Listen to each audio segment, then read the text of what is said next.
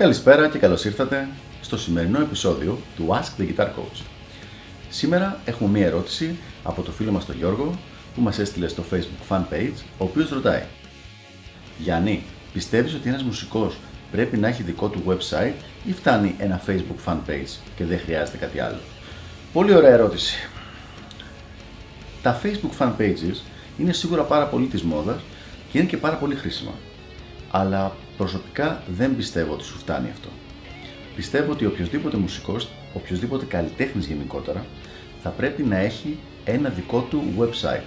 Δεν είναι ανάγκη να είναι κάτι πάρα πολύ εξεζητημένο, δεν είναι ανάγκη να είναι κάτι, κάτι, κάτι πολύ πολύπλοκο και τελείως custom, αλλά κάτι δικό του. Ο λόγος που γίνεται αυτό το πράγμα είναι γιατί θες να έχεις τον έλεγχο του τι μπορείς να κάνεις με αυτό τον χώρο που είναι ο δικός σου ας πούμε στο διαδίκτυο. Όταν είσαι στο facebook, ναι μεν μπορείς να αποστάρεις διάφορα πράγματα, αλλά δεν μπορείς να τσεκάρεις ποιος έρχεται, ποιος βλέπει, ποιος δεν βλέπει. Δεν έχεις τον έλεγχο γενικότερα, δεν μπορείς να αλλάξεις ιδιαίτερα την ε, εμφάνιση, δεν μπορείς να κάνεις τις προσφορές που θες με τον τρόπο που θες. Δεν μπορείς ας πούμε να υποχρεώσεις τους ανθρώπους που έρχονται στο website σου να σου δώσουν το email τους ε, αλλιώς να μην μπορούν να μπουν μέσα.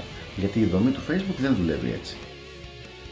Αν εσύ θες να μπορείς να επικοινωνείς με τους φαν σου χωρίς όριο, χωρίς να χρειάζεται να πληρώνεις για διαφήμιση και να μπορείς να επικοινωνείς όσο συχνά θέλεις εσύ, όσο συχνά βλέπεις ότι σε παίρνει αυτό, τότε το Facebook δεν σου κάνει σαν μοναδική α, παρουσία στο διαδίκτυο. Χρειάζεσαι και ένα δικό σου website.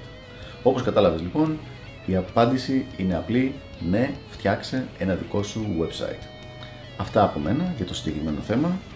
Ελπίζω να βοήθησα και μόλις φτιάξεις το website σου, στείλ το μου και εμένα το Γεια χαρά!